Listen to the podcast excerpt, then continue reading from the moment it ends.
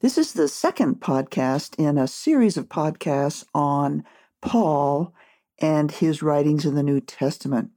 In the last podcast, I explained why it's so difficult to understand Paul.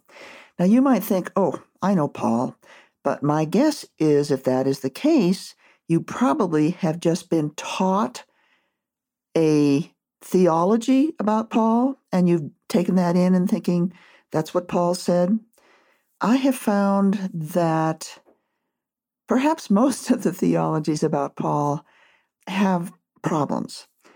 and the reason I draw this conclusion is because my journey to really understand the Apostle Paul began when I was working on a dissertation on my PhD. And I was intrigued by Galatians 4:24 where Paul said I speak these things allegorically. And then what follows is clearly anti Semitic. And that portion of scripture in Galatians 4 24 to 28 has been used by people to say that, you know, Jews are not saved unless they believe in Yeshua. And there's all kinds of stuff that is not correct. Because I worked hard to understand what Paul meant by speaking allegorically. And then after I finished that work on my dissertation, I just continued. I was just so fascinated with Paul. I continued uh, working on him and then became very interested in his use of methods of midrash to draw out deeper meaning from the Hebrew scriptures. And that is something that I think very, very few scholars have seen. I'm fascinated by what I've seen, and I just kept continuing to work on Paul. The more I worked, the, the closer I, I began to feel that I began to know him. And that is why I'm sharing this with you in these podcasts. So, in this particular podcast, I want you to start to get to know Paul. We, we have some information in Scripture, which I'll share with you in just a minute, but I will also expand that biblical information by offering geographic and cultural information for Israel at the time of Paul. So let's start with what we know from Scripture. We first meet Paul at the time that Stephen was stoned to death in Jerusalem. At that time, he was known by his Hebrew name Shaul. Shaul is, in English we say Saul, was the name of Israel's first king. And apparently, Shaul came from a very observant family of Jews who lived in Tarsus, is, is on the southern coast of what is today Turkey. So he was brought up in a very observant atmosphere. His name was Shaul. It didn't get changed to Paul until he accepted Yeshua as the Messiah and became a missionary to the Gentiles. And then he changed his name to Paul, which is the English translation of Paulos. Paulos is the Koine Greek name. By the way, the reason that he has the name Paulos is that Koine Greek was spoken throughout the Roman Empire in the marketplace.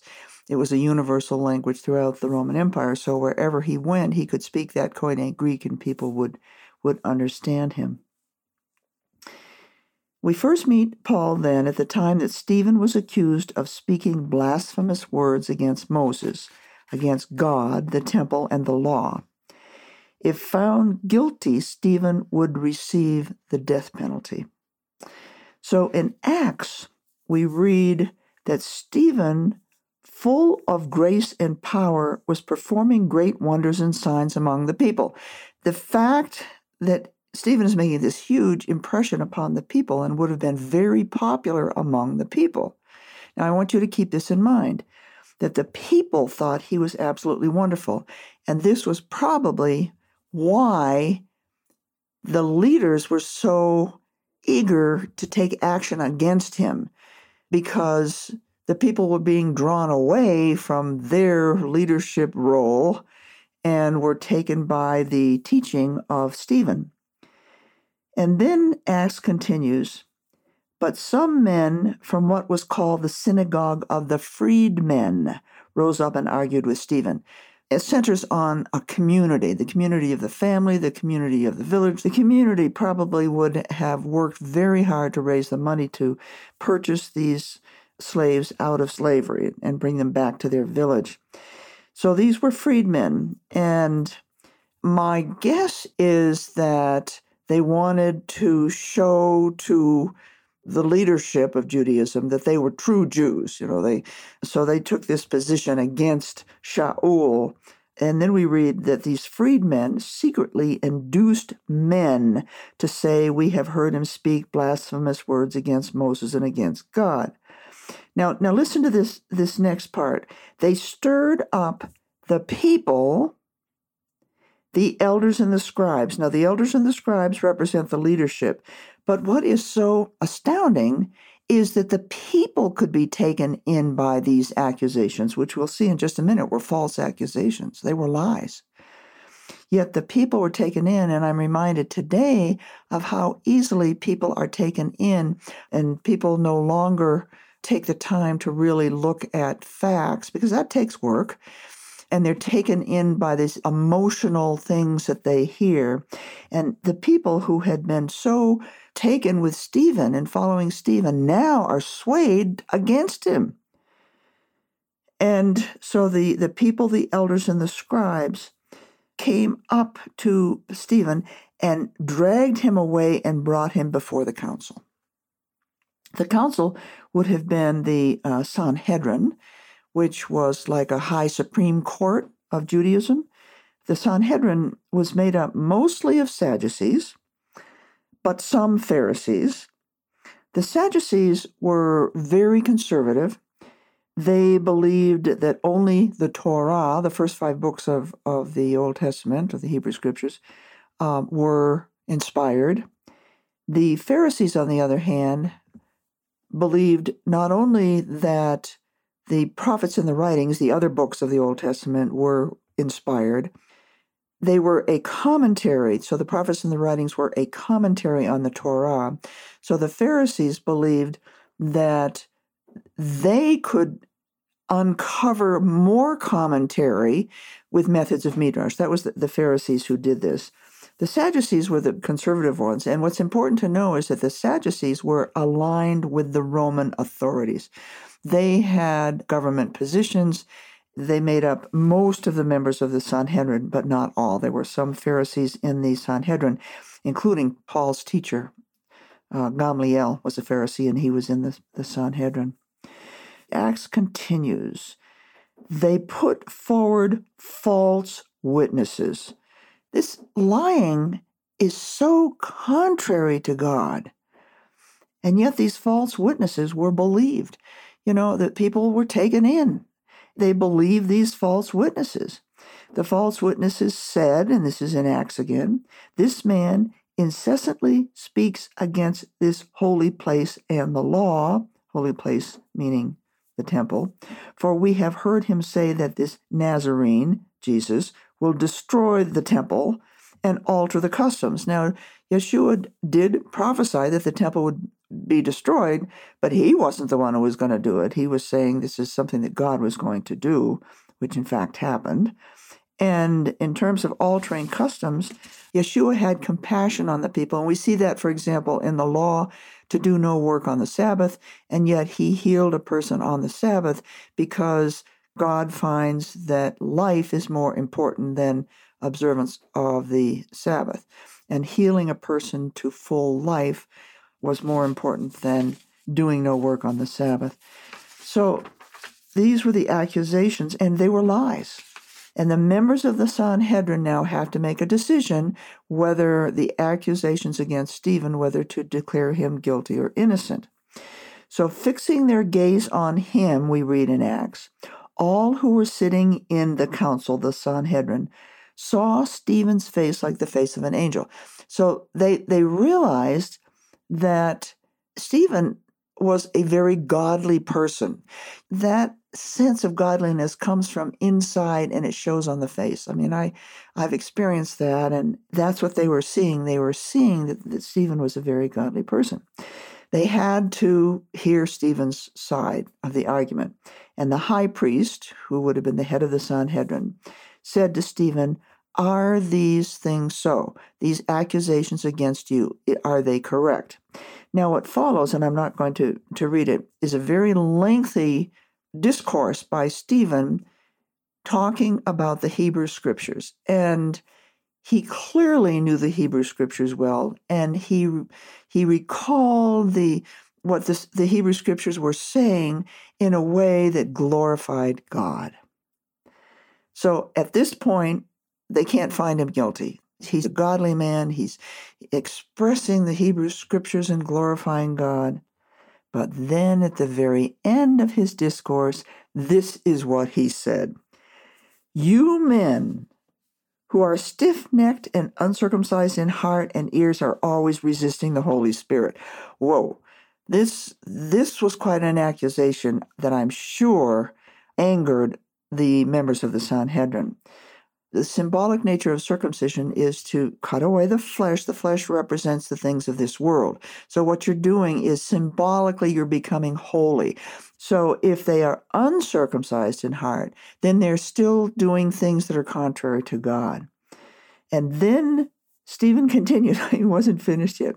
You are doing just as your fathers did. Which one of the prophets did your fathers persecute? I find this interesting because Yeshua tells us that if we dedicate ourselves to serving the Lord Yeshua and walking in God's ways, we will be persecuted. What Stephen is saying is that the prophets in the Old Testament times were persecuted because they were speaking the truth. And your ancestors persecuted them because they were not accepting the truth of God. They were not aligning with the truth of God. They were persecuting those who were speaking the truth of God. If that isn't enough, Stephen continues, they killed those who had previously announced the coming of the righteous one, whose betrayers and murderers you have now become. He's accusing the members of the Sanhedrin of murder. Can you imagine the reaction of the, the members of the Sanhedrin? And finally, he said, You who received the law as ordained by angels and yet did not keep the law. These are just incredible accusations against the members of the Sanhedrin, and you can imagine what the uh, verdict was. The verdict was guilty. Now Paul enters the story. We learn in Acts chapter 7 the witnesses who brought accusations against Stephen, which led to a penalty of death, they laid aside their robes at the feet of a young man named Shaul. Now, let me explain first about laying aside their robes. You know, I never stopped to think about that, and I, I had to do a little bit of work to understand what it was. The law required that Witnesses should be the first to cast stones for any death sentence. And apparently, these witnesses threw aside their loose flowing outer garment to be able to launch the stones with enough force to contribute to Stephen's death. The fact that these witnesses laid their robes at the feet of Saul tells us that Saul, that's his name before he became Paul, Saul was in one with the leaders who had condemned Stephen to death. Only the high court of Judaism had the power to inflict such a punishment. So Saul was apparently working with or under the direction of the Sanhedrin in Jerusalem.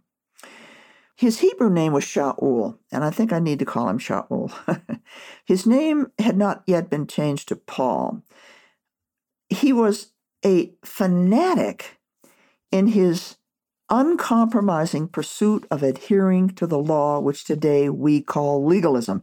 Now, I think that term legalism is important for you to understand because there's a lot of legalism in our, uh, you know, among people who are Christians today. Legalism, you have a very narrow perspective of your interpretation of the law, and you want to enforce it on others.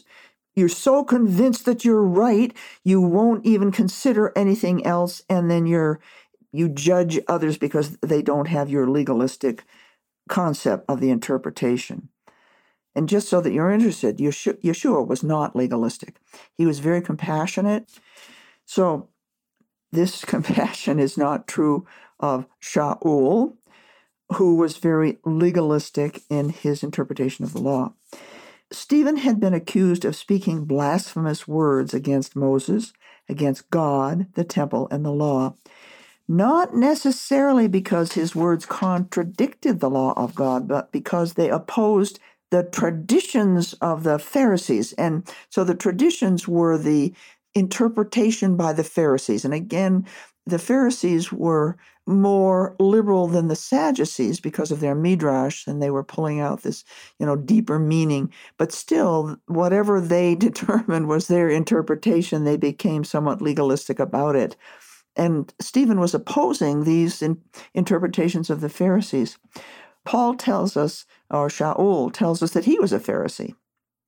At the time of stoning Stephen, we learn about Shaul's zealous legalism because we are told that Shaul was in hearty agreement with putting Stephen to death. Now, the word translated hearty agreement is just one Greek word that means to join together with others who would have been those condemning Stephen, members of the Sanhedrin. So, Shaul, you know, was in agreement with the Sanhedrin to uh, put Stephen to death. Now, I want to spend just a little bit more time talking about Paul's obsessive legalism. I really think this is important because I see a lot of it occurring in, in our country today. We know that Paul was sent by his family, who lived in what is today the southeast coast of Turkey, to Jerusalem, where he could study in the school of the great Jewish sage of the time, whom the Talmud calls Gamliel the Elder one had to be accepted into this Stygius School of Jewish Learning. So this tells us that uh, Paul, he's Shaul at this point, Shaul was an exceptionally bright student. He must then have risen to a prominent position within the school of Gamliel, and certainly in the eyes of Gamliel, whose membership in the Sanhedrin may have been responsible for Paul or Shaul acquiring some position in that Supreme Court of Judaism. What do we know about Shaul before Yeshua confronted him on the road to Damascus? We know that Shaul was extremely bright and knowledgeable in the law and especially in an ability to penetrate a depth of understanding through methods of midrash, because he tells us he was a Pharisee, and that was who developed these methods of midrash to draw this deeper meaning from Scripture. Now, this is important because we're going to learn, and what I discovered in Paul's writing is that he's using these methods of midrash to draw from the Hebrew Scriptures questions that he had uh, with the, the coming of Yeshua, the Messiah, you know, who exactly is, is Yeshua? What does it mean that these goyim, these Gentiles, are speaking in tongues when they don't even know the law? And, you know, and they're doing these miracles. What's going on? You know, he had an ability to penetrate a depth of understanding through methods of Midrash, which he learned because he was a Pharisee and going to the school of Gamaliel. Gamaliel was also a Pharisee. All of this he learned in the school of the great Pharisee sage Gamliel. I want you to stop now and think of people you know who are passionately narrow and legalistic in their approach to God's Word. I suggest this applies to such modern matters as divorce, suicide, how to deal with homosexuals and immigrants, the raising of children, who will be allowed to participate in a church, and who will be excluded from membership. Of course, there are also squabbles about interpretation that have led to what a recent survey found to be over 45,000 different Christian denominations. But I, what I want you really to focus on is the concept of legalism and think to yourself about people who are passionately narrow and legalistic in their approach to God's word, because I don't want you to be legalistic. What happens is that Paul did not remain legalistic, nor should we.